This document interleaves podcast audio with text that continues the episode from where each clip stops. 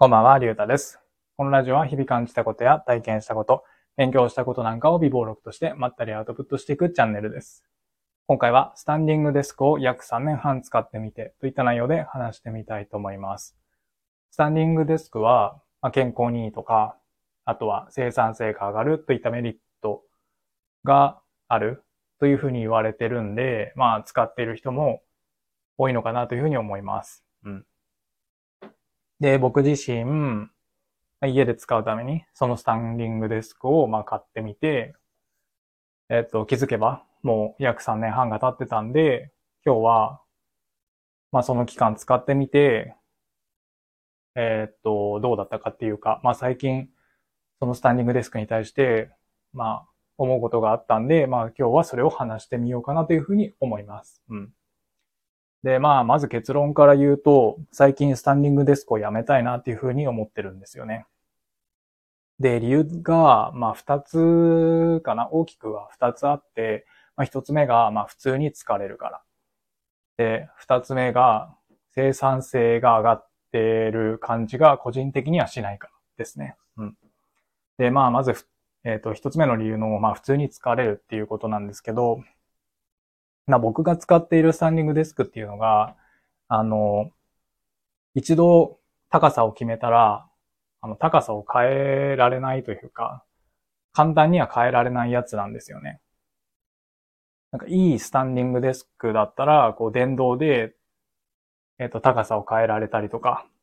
まあ、電動とまではいかないまでも、何かこうハンドルがついてて、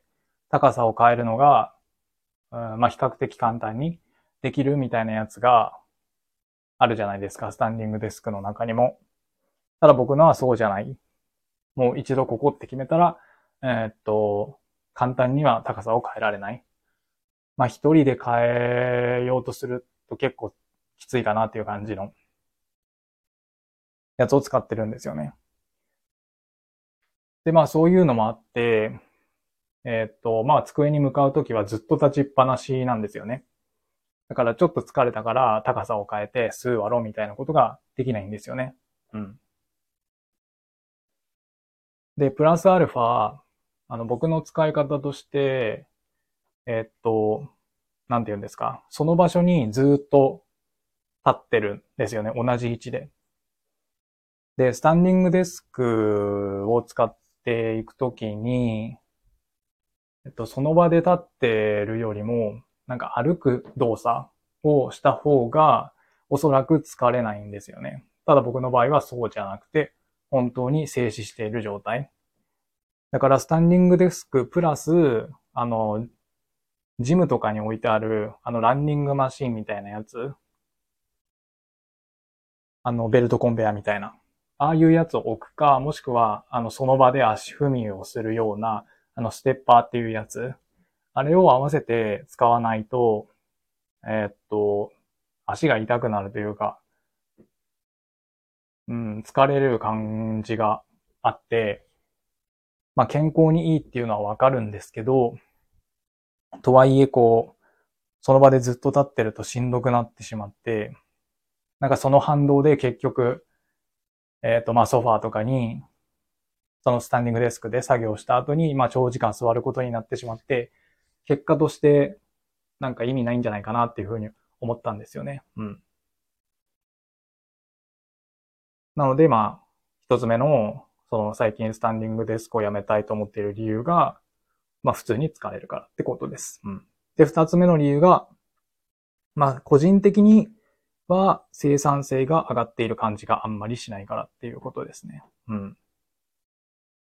なんか立ってるからすごい集中できて、作業もはかどるみたいなイメージだったんですけど、僕の中では。ただ普通に、うん、睡魔に襲われて、なんか立ってるのに眠くなるんですよね。あの、電車の中で、えっ、と、釣り革に捕まって立ってる時に眠くなるような感じと一緒ですね。うん。だから普通に作業をしてるのに、なんか頭カックンカックンするみたいな感じになっちゃって、うん、なんかそこまで生産性上がってるかなって思ったんですよね。で、これも、まあ、一つ目の理由を説明した時にも、えーっと、言ったように、そのその場で歩く動作をすれば、もしかしたら、えー、っと、もう少し生産性が上がるのかなというふうにも感じます。うん。まあ、それはなんでかっていうと、やっぱり、こう、足の筋肉って大きいので、まあ、血流、歩く動作をすれば、その血流が良くなるというか、その血液が上に行く。もしかしたら違ったかもしれないんですけど、確かその足って第二の心臓みたいに言われてましたよね、確か。まあそれぐらいこう大きな筋肉があって、えっ、ー、と、その血流の流れを作り出す、えっ、ー、と、大きな役割を担ってたと思うんですけど、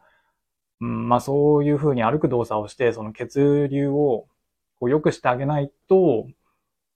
うん、集中力が上がったりとか生産性が上がったりってなかなかしないんじゃないのかなって感じました。うん。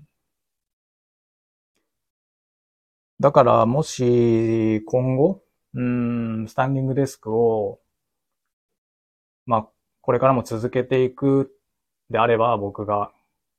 今使っているその高さを固定できるやつをやめて、まあ、電動のやつにして、まあ、適度にこう、座れたりもするし、まあ、ちょっとこう、えー、座り作業で、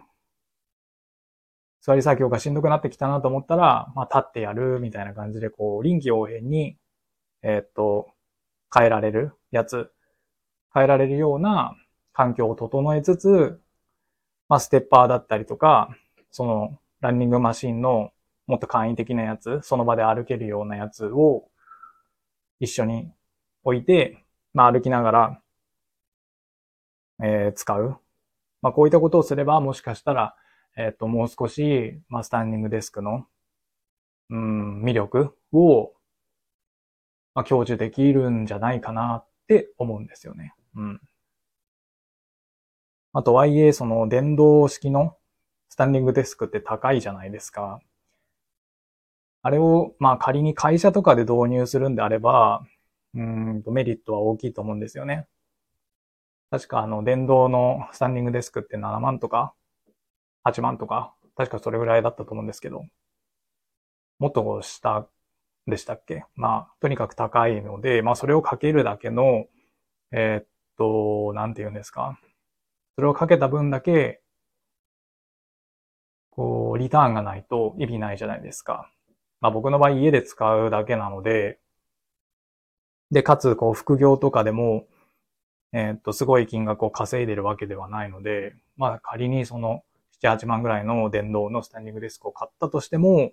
得られるリターンが少ない。そこに、だったら、うん、お金をかけても意味ないんじゃないかなって思ってるので、最近は、まあ今使ってるスタンディングデスクを目いっぱい低くすれば、まあ普通の机としてもギリギリ使えるぐらいの高さになるんで、まあそれをやって、もう普通の座って使う机でやろうかなというふうに思ってるんですよね。うん。なので、まあ、長い期間、約3年半という期間、スタンディングデスクを使ってみたんですけど、まあ個人的には、えー、最近、うん、もうぼちぼちやめたいなって思ったので、今回はそんな話をしてみました。というわけで、今回はスタンディングデスクを約3年半使ってみてといった内容で話してみました。今回はこれで終わります。ありがとうございました。